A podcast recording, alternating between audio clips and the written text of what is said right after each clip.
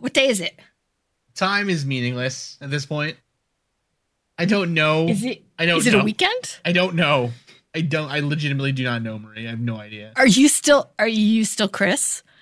I'm definitely still. Am I still Marie? I'm definitely. Yeah, I think that's. I think that part hasn't changed, but I think that has more to do with the the permeance of of self rather than the impermeance of time right now. Ah.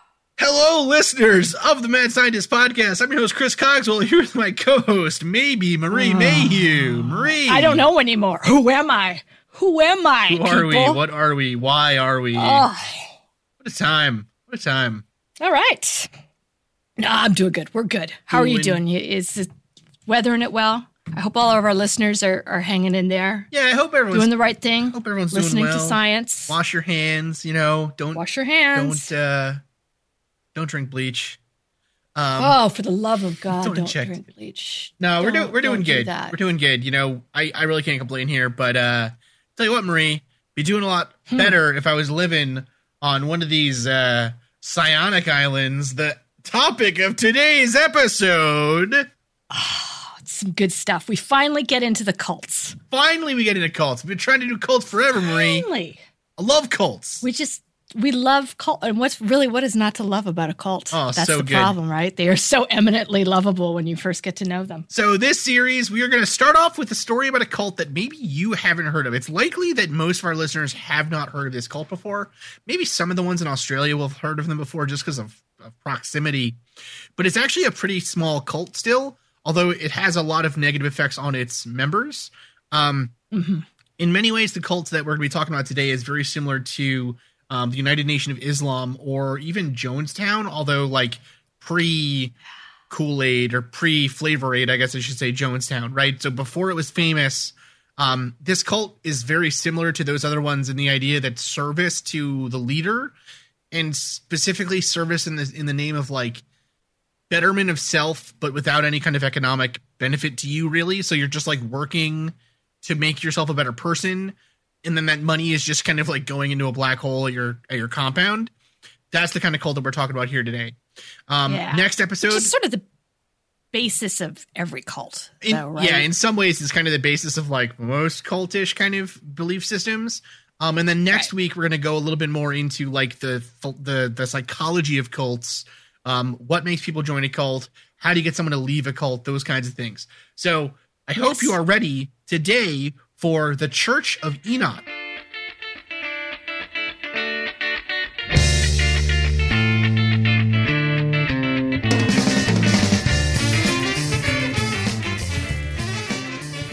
So today's episode, we're talking about probably one of the most successful cults of like the late 2000s, I'd say. Although it's not one you've heard of yet, because frankly, you haven't heard of the cults that haven't been um rated yet by Readily the FBI. exploited. Yeah. like you Yeah. like know the the ones that haven't imploded yet or the cults you haven't heard of yet. But there's a lot of them Mm-hmm. active at any one time across the world, frankly. So today's cult is especially unknown in the United States because it's first off it's headquartered in the Pacific Island. So it's actually headquartered on a small island in um or rather it was initially headquartered on a part of Japan called uh, Kyushu, but then was transferred over now to um, one of these like string of Pacific islands that the the leader and his followers essentially own. I mean, but again, the the the followers don't own anything; it's all the leader that owns Right. everything. Um, but so Right. today, this this cult that has been called the Church of Eenot or the COE um, stretches all the way from again like the southern parts of Japan all the way down to Pacific islands like Java and Borneo and the Philippines and places like that. Now, the founder of this group is named he's a, man named Foma Fyodorovich Eenot. Um and so he's he's Russian. He began the cult in the mid 90s. And initially the cult was really limited towards at at first when he started, he didn't start it as a cult, right? No cult leader starts out being like, "We're going to start a cult," right? That that's not how it happens. Um he he started out Eh, maybe a bit. Uh, got a little bit of control issues. Oh, right? sure, Like yeah. gonna- the cult becomes a cult, but yes, it started from from from good community service or wanting to do good for for the larger cause. Right. So the cult, if I guess if we had to kind of describe it quickly, it's sort of a like a it's a pseudo Confucianist cult that focuses on communist literature and belief systems. This I call it Confucian because first off, it's it's in that area, right? It's really popular in, Mm-hmm. in Korea and in Japan, um, and somewhat in China. But the Communist Party is pretty tight on any kind of like religious ish belief in China. Um, but so it, it, but it has this kind of idea of like there being a leader who is uh, you know a holy person on earth or is to be revered and not questioned and this idea of like a very Yeah. strong social hierarchy and deference and things is really important in this cult and so this this you know foma has kind of used this as a way to um control his followers and find a natural control mechanism it's very similar in some ways to north korea Yes. Yes. Even with some of the pageantry and with Yeah. the um, idea that the wisdom comes from one source or one person. right yeah right? this, It's easily digestible and it's not religious, but it's still dogmatic. right this is a man who loves parades people Yes. so yes. Um, so initially these things started out. So okay, let's start at the beginning. So Foma Eenot or Foma Fyodorovich Eenot, Fyodor, Fyodorovich being the patronymic name that is given in Russia. Um, he was born May 30th, 1964. And the town he was born in is called Litvyanka in Russia. Technically kind of Belarus. It's not super clear on like Wikipedia and stuff where this place is located officially, but like it was Belarus, but now it's Russia, but maybe it's still East Belarusian or whatever. This town, it's it's gone through some change. yeah, it's a really small town though. That's that's important, right? It's right outside of Irkutsk and it's near Lake Baikal, which maybe some listeners know from the Astonishing Legends episode on Lake Baikal. That was actually uh legendary because it was the founding of Marie and my uh takeover of the world right. relationship, which is very important. so right. yeah. Pinky in the brain, man. Was, uh, we decided to do it then. It was Lake call, killing it. God. So Eenot, um, again, born May 30th, 1964. He's born in this small town that sits outside of Irkutsk, which is a much larger uh, city. So Litvyanka is was at the time, um, it was known as a worker settlement, which is actually a specific classification in the old USSR. Um, it's still kind of used, but so what it meant was this was a place that was meant to house industrial workers, fishermen, farmers, um, Yeah. you know, whatever the local Proletariat. yeah, like right, whatever the local proletariat was, this was the city for Mhm. them. And so the population today is only 1,800. Um, around like 2000s in like the late or in the early 2000s rather, but it's basically always hovered between like 500 and 2,000 people. Right? So we don't Yeah, have to and I mean, yeah. I would say too, going into like the you know, two thousands towards when he was growing up, it was not a thriving economy, right? Exactly, or it was not a thriving. Uh, there's not a lot of future for the proletariat, No, it's never except it's in propaganda. right, it's it's right? never It's been not a growth industry for anybody. No, it's never been a particularly rich area, right? Like Marie said. Um, so his father, Fyodor Kristovich Eenot, um, ran what today we might consider to be like a co-op farm, but in the USSR was known as a kolkhoz or a kolkhoz, which Mhm. was um, a, it was essentially like a government-run farm that was headed up by a member in good standing of the Communist Party, and then would Yeah. um they'd they'd farm the land, they'd get stuff, and they'd send it back to the central repository, and then it would get distributed around. Right. So his father Yeah. ran one of these and they areas. didn't even really make any money off of that. well, no, they're yeah. kind of terms. No, it no. was like it was almost like a commune. It, well, what's interesting is The American equivalent would sort of be a commune. Right. What's actually really interesting is that a lot of people believe that, th- I mean, it's clear that this was kind of the starting point for his. This is how his cults are based. This is how his cities, I should say, or his his uh, communes are set up. Yeah, his communities right. Yeah. are His built. his communities Yeah. are these kind of kolkhoz um, systems. Right. Yeah. So his Yeah. father was this kind of good communist party man who ran this sort of commune farm thing. His mother's name was Dasha. Um, she was a housewife essentially, but they met because she was the daughter of the local Communist Party leader. So um, Dasha was ini- initially from Kazakhstan. So she was like half Kazakh, half Russian, and then so uh, Foma is a quarter Kazakh. Um, but so they were they were placed in Irkutsk to help run the local like the local government of that city, and so they we don't know exactly like there's not a lot of like a lot of stuff from the Soviet, the former Soviet Union, Yeah, especially in these not a small areas. stuff's getting out. There's not a lot of info really, but um, Mm-mm. based on like interviews and stuff and other things, we believe that his mother and father must have met. It just is sensible that they must have met at like a Communist Party function, right? They must have met Yeah. somewhere like that. And it was it was i would imagine too especially during this time it was you know while i'm sure it was a marriage of love it was also one for convenience for the communist party. And if you have a, a state run farm you're the best allegiance that you can make is you know a a tie to that party right, so it's sort of just like uh, a link in that chain that's ultimately works its way back to the head communist party. Right, exactly. Um, so we know that they were married in 1960, and then of course had their son uh, Foma in 1964. Doesn't appear Mhm. that he has any brothers or sisters or anything.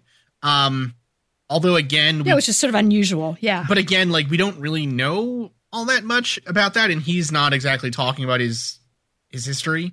Um, no and not not a lot of pictures from his childhood No, no, thanks, thanks, communist Irkutsk.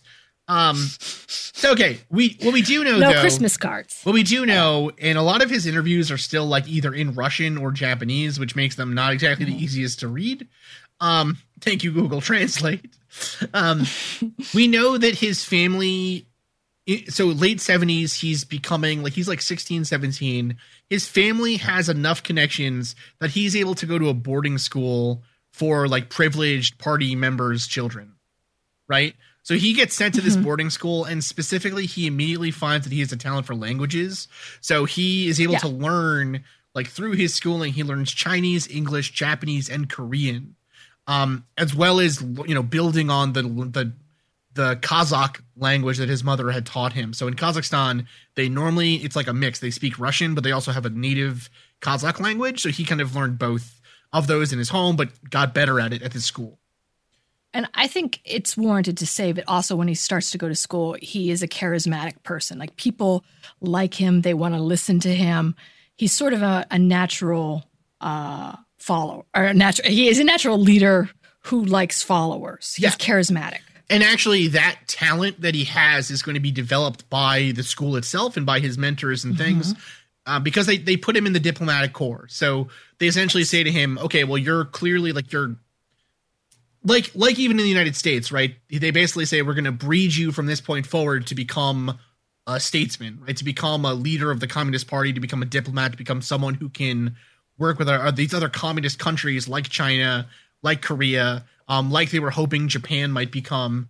Um, you know, that's kind of why he was thrust in that kind of position, right? But he did find quickly he liked power, he liked being able to to tell people what to do, um, and just kind of liked having his.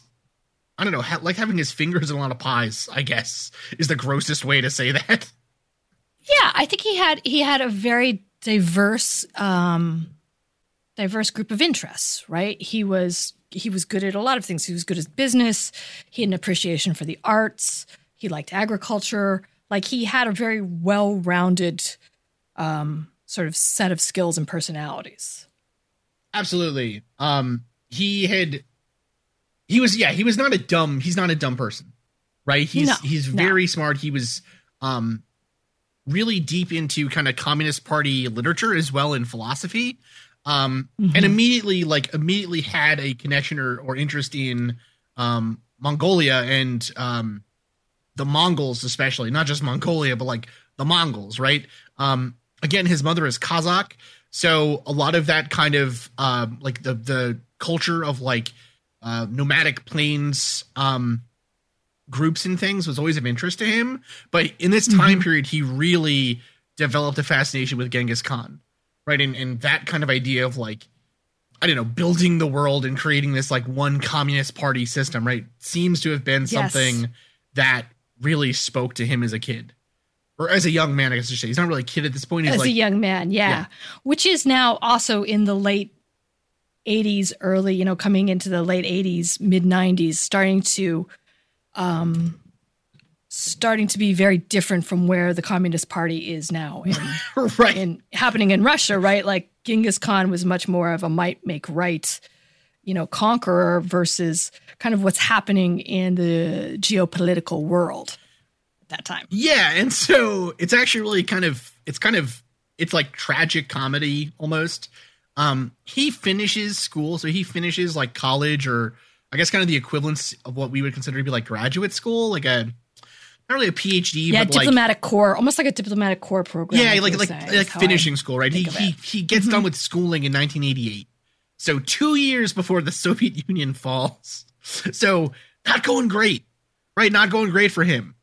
Um, No, so no, but this is also this is also when we think that he also you know what's happening in the Soviet Union is you see a lot of oligarchs beginning to make inroads, um, a lot of profiteering, a lot of uh, very loose entrepreneurial capitalism happening. So this is also where he's going to make some contacts or have some some learning outside of his sort of uh, finishing school that is going to better enable him to make money in the future as well. Right. And and so I don't think though that it's I don't think it would be too much to say that this period of like this this is a person who grew up believing communism, believing Yes. Soviet propaganda, believing that the Soviet Union was this like perfect society. You know what I mean? And for his mm-hmm. life, like he even though he grew up in like a, a poor kind of farming community, he was then very quickly sent to the best schools in the best areas. He was sent, you know, he wined and dined these um like he was given the best of the Soviet lifestyle that could be given. Right? Yes. And so just Yes. like we often wonder Which like shady no matter what. Right, but- Like, but- but just the best like- of the Soviet life goes coming from other people's money. right still not great but we don't like i guess i guess what i'm trying to get across is just like in those documentaries on north korea where the people they show are always like looking healthy and happy and whatever that's because they are like the party's best you know what i mean Yes. and Yes. The poster children for that movement. right and so eenot is one of those kinds of people right he is one of their like he's one of their best um so he really bought into the, the soviet propaganda and as the soviet union started to disintegrate and as these you know people in his life that he looked up to um just as his way of life started to disintegrate it did not go over very well with him he was shattered you know what i mean um Mhm. and so what this eventually led to is he completely leaves Russia. He actually goes and lives in in um he lives in Vietnam for a little bit. He lives in South Korea for a little bit. He's living um he he just kind of moves around, right? And so he'll eventually see the fall of the Soviet Union obviously completely in 1991, but by that point he's already kind of given up on that idea of a Soviet Union and said, you know what? Screw all of you. I'm going to do it myself. And that's kind of in a weird way the the driver that makes him want to, or at least I- think is the driver or one of those drivers that makes him want to kind of get out there and really start getting into all this. I don't know, Yeah. this shady, Yeah, terrible think- stuff that he does. Well, and I think I think that you know the disillusionment in any belief system, you know, I, that that can. What I think is interesting is yeah is the disillusionment in that belief system, but then how he kind of co-opts that into what he does next, right? So it's not a total 180. It's not like he he's throwing away all of it he learned or like his upbringing or sort of the contacts he had or how he was going to structure things. He just reappropriates them into his next iteration to make himself more powerful. Right? Which is uh, which is very which is still very much like the Communist Party, but it's it's now him just sort of doing it for himself. Right, exactly. Yeah, it's kind of an interesting like I don't know, man. I don't even know. It- It's it reminds me almost of those um I don't know if you've ever read those stories of like after World War II ended, there were still Japanese soldiers who were like living in the jungle. You know? Yes. and they were just like waiting for Japan to I guess find them on the islands or whatever. Um Yeah. I can almost, you know, it's it's almost like that's what he he was like. Forget it. I'm the dream is dead, maybe over there, but I'm going to keep living it myself. But it borders i think it borders on it borders on that fanaticism right the religious fanaticism but to your point it's sort of like the sheer will and the sheer like um propulsion of his own belief is what is going to um is what's going to take him to the next his next level. Absolutely. Um and so at this point now his he's living like I said he lived in these kind of like Vietnam, um Thailand, Japan, South Korea. He's kind of moving around all over the place. He finally mm-hmm. lands in the 90s in Japan. And specifically, he lands in an area outside of uh, Tokyo. Like, I don't want to call it. It's not really a suburb of Tokyo because they kind of define suburbs differently in Japan. But it's it's in Chiba yeah. Prefecture. It's the city of uh, Kamagaya is where he ends up starting this church. This it's not really even a church. This like commune, right? It's where he starts his group. It's commune, yeah. Is in Kamagaya, and so uh, with that, we're going to take our first break and then uh, come right back.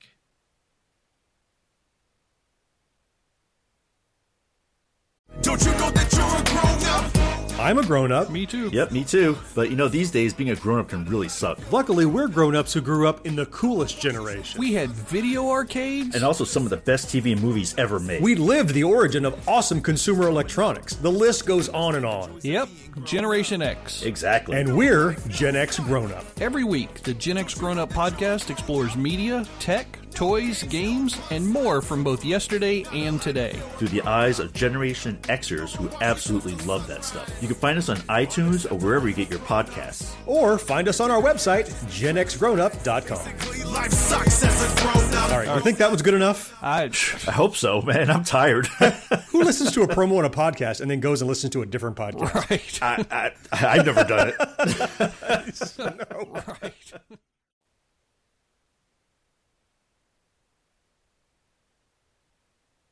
And we're back. And we're back. All right. Talking cults. So one thing you'll notice about all those places we said that um, Eenot kind of moved around was they are all um, they're all they all had communist parties of their own. They all had like communist tendencies in one way or the other. And so, mm-hmm. and it kind of seems weird that like Japan would be the place that he landed. Japan, I I think Marie is right that he's almost more of an oligarch than he is a communist. Um, you know, Japan had oligarch in training. Right. Like Japan had all the stuff that he needed. You know what I mean? It had connections to people that he uh, he had connections that he could utilize. It had yep. um an easy flow of currency and goods and everything else. It also did have its own yeah. it also did have its own communist party. So the Nihon Kyonso or the Nihon Kyosanto, which I'm gonna I just probably said completely wrong, even though I tried to retry it there.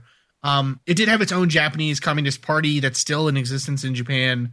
Um, it, it, it like it's close enough to those places that he can be still connected and maybe, you know, get back in with the party somehow or whatever. But it's also far enough away that he can kind of do stuff on his own without being really watched. Yeah. Well, and the Japanese government at the time is not focused on it's focused on making money itself. Right. They're nineties. It's it's advancing. You know, it's it's more technologically focused. They are not going to, and they, they really don't want to have anything to do necessarily with with you know heavy duty religion. But China, on the other hand, you know, he would have come into problems with yes um, with the Communist Party there. Now, I think here's where he's going now because now like he is he's in this weird in between space now. Now here's the other thing too that's kind of interesting, right? So we said before that his mother was Kazakh. Um, yes. For those of you that don't listening that don't know this, so um, the people of Kazakhstan, or, or at least some portion of the people of Kazakhstan, have very, um, very essentially like, I guess Asiatic features, right? So he passes, or he's able to kind of blend in with Japanese society in a way that another foreigner would not be able to, because he kind of looks Japanese, right? Um, that's not possible because like Japan is weird at this time because they're very like I think there's this idea of like people like neckbeards who like watch anime and whatever think of Japan as this like it's so kooky and weird. Like Japan is super conservative and yes. very very uptight and like very very I guess Confucian still just very structured, very rigid, right? Um and he's going to play off of that rigidity in a way as well here. But the only reason he's able to start in Japan is because he blends in. You know what I mean? If he was some like, I don't know, if he was some, you know, Swede. Right, exactly. Like if he was some guy from like Norway or whatever, or he looked like, you know, Vladimir Putin, he moved to Japan, he'd probably have a harder time, right? So, Yes. um, he starts up one of these. He he he doesn't call it a kolkhoz, but it's essentially what he starts. He starts a communist style community garden, and so this place, the promises that he or the thing that he promises with this garden is essentially, you can come here, you can work on the land. Working in that way is going to heal you. It lets you get away from the um, like the tension and the Yeah. anxiety of living in such a technological and such a Yeah. structured society as, as Japanese yeah, the culture, rigid structure. Yeah, right? that is just yes. So he Yes. you can makes- start doing things for yourself. Exactly. You become self actualized. Exactly. And so he also kind of sells a little bit of this idea of like a return to nature, right? So like Marie's saying that mm-hmm. self-actualization, but also a little bit of this idea of like getting back to nature lets you become more natural. And I mean natural in like the stupid way that like goop often means natural, right? Like natural just means good. Oh, You know? taking a swing at Gwyneth Paltrow. Um, yeah, like well, that you are you're not beholden to anyone, right? There's no one. It's very free will centric, right? There's nothing that's governing who you should be or what your responsibilities are, or um, you know, the structure. You are creating your own structure. Right. And like and like most cults, it starts off with that like perfect view. You know what I mean? Yeah. Like Yeah. it, you know, it starts off with this like crazy idea of like, you know, we're just gonna we're just gonna trade stuff, we're gonna live off the land. We're no one's gonna tell us what to do, man. whatever. Yeah. And then eventually the leader is like, right, no one's gonna tell you what to do but me. right? Like it always starts off But- great. yeah. Like, you know, so um over time, so he starts this in like the mm, like kind of early 90s, like 94, 95. It develops over time. And so um like 1994 he begins introducing rigid rules. And the reason is because at least in theory, he says the reason to introduce these rules is because they're getting away from the point of the original farm, right? Because this whole time Yes. they're selling the stuff they make on the farm to help like Right. do community Right. events and like get better stuff and whatever, right? Buy more yeah, land. and that's the front of it, right? Because there's also money coming in probably to for larger purchases and Based- to substantiate them that we don't know what Right, that's from. based right? on- there's still some shady stuff. Based on how shady things get later on, it's undoubtedly Yeah. he was sowing shady she- he was sowing shady seeds then. That, why did I pick such a Ooh, hard good tongue twister. tongue that was twister good. to say? That Thank was you. good. But it's true. Like again, like you can sort of see what as he left, you know, uh, communist Russia during the fall, during sort of the the oligarchs, sort of just a little bit of that is following with him. That clearly he hasn't. Like he still has some contacts, but he still is a very charismatic. I think we should reemphasize that because it's like you don't get to sort of put these rules in place and and and um, you can't do that without being charismatic or being able to sell your authority as a good thing. No, yeah, right? so- you can't enslave people without them willing on some level to like with cults they have to want to buy in So essentially, essentially, what happens here to make that happen, and Marie's completely right, right? The way the way that this happens here is so this entire time he's been living on the farm, you know, and so he's like he's exemplifying this kind of idea of like a return to nature and everything else, and slowly over time, people are asking, "Can I live on the farm too?" You know, and so as they say, or as he starts letting them live on the farm, um, he's in fr- he's telling them to live here. You know you're going to live here rent free you're going to be able to eat the food all you want whatever. To be able to do that though i need you to do these things and he says that the point of these is so that they don't kind of ruin um they don't like bring in all of those aspects of the culture around them that they're trying to escape you know so some of the rules for instance that he says or some of the rules that they have to live on the farm are you can't have any outside items so it's it's all stuff that they make internally or that is Yep. purchased by FOMA or his kind of like inner circle that starts to develop around that time, right? Um, he requires he requires uh, atheism or at least the removal of religious symbolism, no religious discussion, no like overt um, religious symbolism or displays. Um, they you know they can only again because they're only using the stuff that's on the farm the stuff they're able to like consume like in terms of media is also very limited um Mhm. and then they also have to if they're going to live on the farm they have to give tithe. So they have to tithe in a little bit somehow right? The tithing Right. the tithing starts to go out to everyone. And so initially the tithing starts as like okay we're going to grow all this we're going to grow all these fruits and vegetables and everything else. You can sell some of the stuff you make on this land because because again the farms are getting bigger and bigger right? We can't we can't mm-hmm. stress that enough. The farms are getting larger and larger here. And so over like eventually they have enough food for the people that live on the farm to live off of that stuff. And the other people using the land they're just like well you can do what you want with it but you have to pay us for the use of the land right? Which is their tithing system there. Um and so again that starts happening and they they actually get so successful that they're able to start a company. And so um 95 they found what becomes known as the psionic farming cooperative um which helps them again It's kind of awesome sounding. it sounds great. It's such a cool freaking name, right? Um, and so essentially, what it allows them to do now is so they have all this land. They're now a corporation, so they can start buying larger things, right? That are legally protected and all that kind of stuff that being a corporation Right. allows you to do.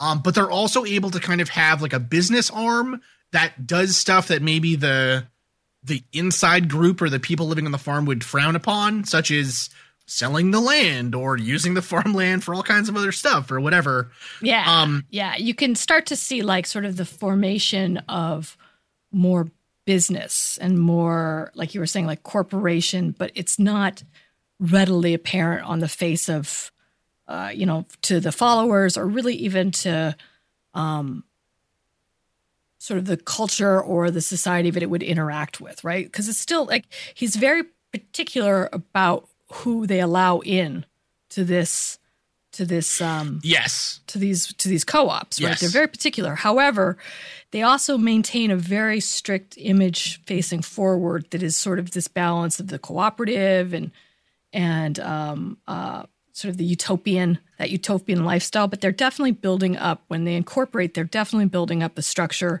to make acquisitions to begin to di- you know to diversify they're getting and they are getting money seemingly because again like farming they're, they're they're profitable they're doing well but they're you know if you look at sort of their overall income structure and kind of what they have i just don't think farming and sort of the There's no agrarian way. lifestyle There's that they no have way. would be No, substantiated there's no way. a lot With- of this stuff With all of the airplanes that they own, there's no Yeah. way it's just for There's no way. There's no way. There's no So, way. There's, um, yeah, and we'll we'll get into that. Yeah. Like, kind of their their mobility with this stuff is pretty amazing. No, there's no way. So, um, so okay, they start this group in '95, and then the next year they actually move their headquarters or kind of their main place to the island of um, Kyushu. So they move from Kamagaya, where they had kind of a smaller footprint, to now this island of Kyushu, which is um, like south southern Japan. Um, but at the same time that they move down there, they also start buying up. So Japan, it's weird. Japan has a lot of deserted islands, or like uninhabited Yeah, islands. I guess I should say. Yeah, they have a lot of. There's a lot of. There's a lot of island land in Japan that's not Mm-hmm. being used for anything that the government of Japan sells, and so they start buying up pieces of that uninhabited land and creating Mm-hmm. um, communes on those islands, right? yes, And so, um, what they begin to do though is it's now that the cult of personality and the development of like really stringent, stringent controls start to happen here. So, I'll, give you an example of how one of these kind of areas work, right? So, Yeah. they start off with you, you begin an island, so you have this island that they purchase, and then from there, um, they essentially have people that will move in. They'll they'll do a little bit of like setting up farmland and stuff like that, and kind of general um general amenities, but like nothing crazy, right? So there's like Well, there's and on the flip side, making sure that it's that they're isolated, right that the technology and like the landlines and sort of the ways to communicate with the mainland or the outside world are closely monitored or practically non-existent, right? So they're doing like sort of all this nefarious infrastructure stuff at the same time. Right. So and, and so by doing that, then all of their information, so like the po- the mail is delivered by Mm-hmm. by this group, right? Um, internet, like access to information, is controlled by this group because they're the ones that control the information flow to Yes. these islands, right? Phones, Um, being able to reach your family, Exactly. or friends outside. all of that is all. strictly strictly controlled and Yes. so um they basically create a way whereby everything that happens on these islands so again the way that they kind of recruit people is you're given a pamphlet or a leaflet or something. It's you know it says listen are you unhappy here? Are you disaffected? Do you feel you know do you feel like there's too much pressure on you living in these countries right? Living in the place that you're from now. Um, and actually, they have a really high conversion rate, it seems, of people who fail the university exams to get into like good universities in Japan or Korea. Um, because like that's such a pressure point. You know what I mean? That's such a pressure point there. So he's able to say, Have you failed at your career? Do you feel like your career is going nowhere? Whatever. Come come live with us, right? You don't need any money. Um, you don't need any stuff. You'll be a farmer. You can live off the land and you can build this world for yourself you know um it's it's a very very enticing offer i think for a lot of people and so um on these islands each of them um your st- your social status and your status within the cult have a huge effect on the stuff you're given access to. So how nice is your house? Where are you placed on the island? In what order do you get like mail? What in order do you get food? At the kind of you know area where food is food is doled out and stuff. Um how many phone calls how many phone calls can you make a month? All of that stuff all those perks go through the the community and the way that they control that is they use an internal currency called coals also known as coal credit. Um, i don't know if it's coals or cole but it's k-o-l-e um and that's the only way of getting anything on these islands. You transfer these credits you you you know whatever. Um and that's the way that you get like food or you get a shovel or you get Yeah. whatever you need right? Like a car whatever you need to live on this island. Right. And I think what is insidious about it again is it's you can see it in any other any other cult does the exact same thing. You know, like again, I use like Ruby Ridge and Waco just because I feel like they're recent and they're also kind of a good a good comparison point. Is like you control any touch point that person may have with any type of culture or any type of media or any type of communication, right? You are the person that they have to go through to get that. You are the person that they go through for validation and for sense of self worth.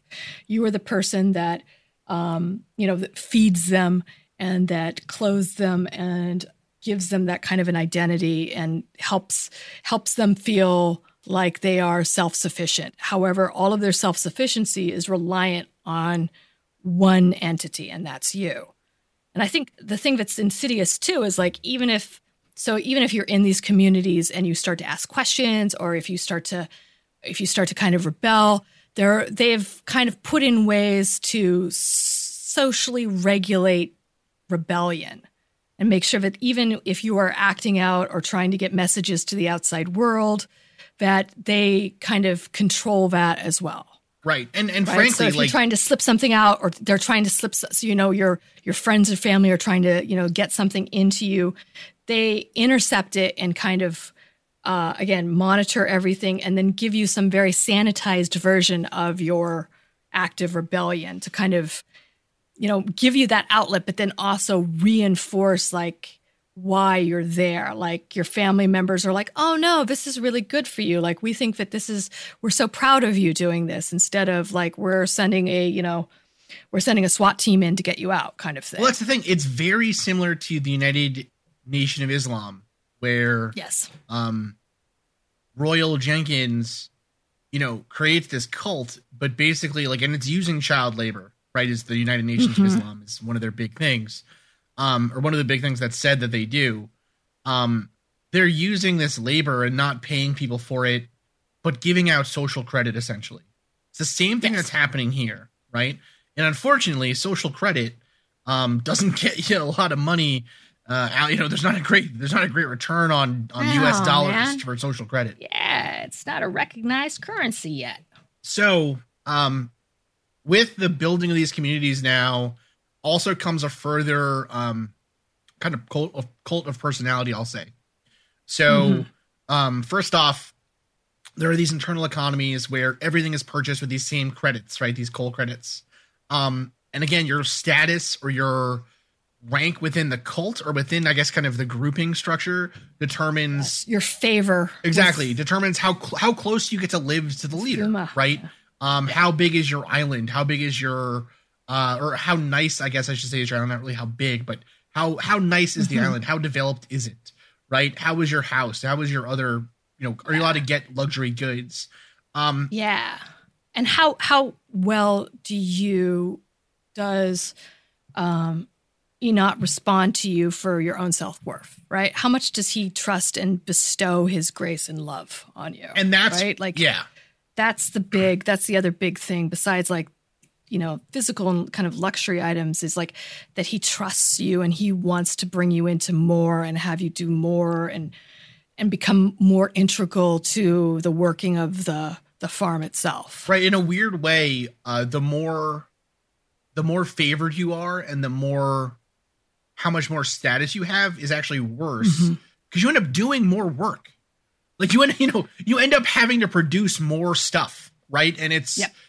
I don't know it's very insidious that way. So um the other thing that they do is they actually do uh, a lot of ritualistic kind of uh, events. So there are like like we said not really parades but like festivals right? To celebrate Mm-hmm. like the founding of the group or the the, the day that the uh, commune was established or whatever right? Milestones in the community that happen are always ritualized. Um on top of that every morning there are announcements that are again ritualized in a certain way it's very similar to what they do in, in north korea actually or in other communist Mm-hmm. um type cults where there's like loudspeakers and stuff um yep you're forced to gather and hear Right. And so what that what they do every morning is essentially you're forced to hear updates, you know, whatever the leader wants you to get, a reading from the leader's uh booklets or you know philosophies or whatever. And then um you're basically given you know, you're told like, okay, well now, you know, report to your section leader essentially for your tasks for the day. Right? Or you know, your normal amount of work. And so the way that these islands are structured is there's the kind of lower rung farmer people, right? There's the farmers. Then there are those who actually um people who actually produce goods. So there there are some there is some technology going on here, but it's very minimal, right? It's stuff like, you know, artisanal stuff like I don't know, like um like, like weaving baskets, right? Or making silk Yeah. or whatever, right? It's not a lot of other stuff than that. It's very still kept quite primitive, almost like Amish style, but it is very um there is some industry happening, right? So you have Yes. the farmers, then you have the industry people or kind of the the artisans, I guess you'd say. And then at the highest rung on those individual islands are the people who actually ship things back and forth and out of the island. Right? Yes. Those are like your Yes. your kind of like leader of the island, right? So every leader has almost its own cult leader itself. Um Well, yeah, you have sort of the hierarchy, right? Compartmentalization as well. Like the groups don't know, really don't know the other groups very much. They'll have pleasant communications with them, but they definitely won't like compare notes about things. No, like, right. Oh yeah, we just made a bunch of, you know, we just did a bunch of this, and they would be like, oh, that's weird. We didn't send any of that out. We just got in a bunch of cattle or something, Yeah. right? it's very limited contact right like marie's saying um now after you get past that like individual island level you get to kind of the inner circle of this group and the way that that works basically is you have sort of it's it's actually not a very deep um structure i guess i'd say but essentially you have kind of eenot you know foma eenot at the very top but then below him you you have like a rotating cast of um other people i guess i'd say right so there are people Yeah, like- who some people that we think are his family members, right? But it's hard to like he's been it's very secretive about like who his if he has family members or or relations versus people that he just puts in charge. Right. It's not yeah, it's not super clear because again, like one of the rules that he puts in place as well is no like familial connections really. Mhm. Um, it's it's a much more like I don't know, but we know so little about this cult really from the outside that it's kind of hard to tell. But it appears to be that there's not really a lot of like family making happening here. Um, No, no. Or yeah, if- or- all of it goes back to to him, right? They don't. There's no other family. Like if you go on to just like any cult, like if you go into this cult, you are not. You don't get to bring family. no, You don't get to bring anything that's an outside influence into this environment. All of this environment is focused on the one thing. You know, then they have to keep you constantly focused on. yeah. And so, um, Sidious. But around that leader, then you have kind of some members that seem closer to him that appear to be family linked or maybe just like close friends or whatever. And their kind of task is to go from island to island and ensure that kind of like order is kept, basically. Um, Yeah. you know, are the There's bad rituals lieutenants. right? Like, are Yeah. the rituals being performed? Um, you know, are there issues that need to be fixed? Whatever. But then directly below him, though, are uh, what he so it's there. It's a very similar relationship to like the Bhagwan and his secretaries.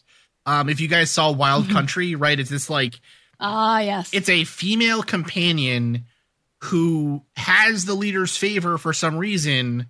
And although in the case of the Bhagwan, the female companion seemed to be with him for like a long time, in the case of uh, the Psionic Corporation, that companion seems to change somewhat pretty relatively frequently. So it seems that there was one companion at the very beginning of the cult, then another one for like say from maybe like 2000 to like 2010, and then from 2010 on, it's been this same final secretary that we have right now. But again, it, they, they change, the, you know, and and like what that role actually is is very um wishy-washy right? There she it appears that they're kind of like the head of the i don't know the head of the enforcement division i guess if we want to call it that. But there's not a lot of yeah, structure but they're also sort of the maternal, sort of the maternal force, or the you know, just sort of the balance in it to him as well. Is how I look at it, right? Like, because she's definitely the heavy in collecting, you know, is is doling out orders and collecting and collecting any kind of um any kind of tithe, but it's she's more of uh the um sort of the velvet glove yes on the fist, right? yes yes so yeah and i think that's probably the perfect way And it's of not like he's not. It's not. It isn't so much like, and it, it, there's not a lot of overt discipline physical threatening Yeah. either in any of this. Is the thing that I think is the most amazing because at a certain point in any cult, there there has been sort of escalation of viol- violence and um, more physical threats. This is one cult that I feel like has has been able to keep people subservient um, and sort of docile, but have been sort of bland and pleasant during it. Because during this time, while she's more, like I said, the sort of the, the velvet glove on the fist, he's still not. He's he, he's more aloof and is I feel like is having to take on more and more responsibility or more and more growth. you know but the thing is though that we we know from ex-members that Mm-hmm. they're told basically like yeah you can leave whenever you want but you're you're stuck on an island like how are you gonna leave right How are you gonna right leave? the the only like the helicopters take credits that you no longer have any of because you decided to leave you know what i mean like Right. how are you gonna get Right. off the island like Well, there's it's, no it's very psychological. Like there's Yeah, no, yeah, you there's- know, like yeah, there's- there's no hitting, but there's or no, no physical torture, but it's it's it's Well, we as bad because it's Yeah. psychological. yeah we don't we don't know, but we from don't what, know, from all yes. outward purposes, yeah. Now, um, like Marie said before, though, the group has in recent years hit like seemingly has hit gold or like there's oil on an island or something because they are they are just making bank, right?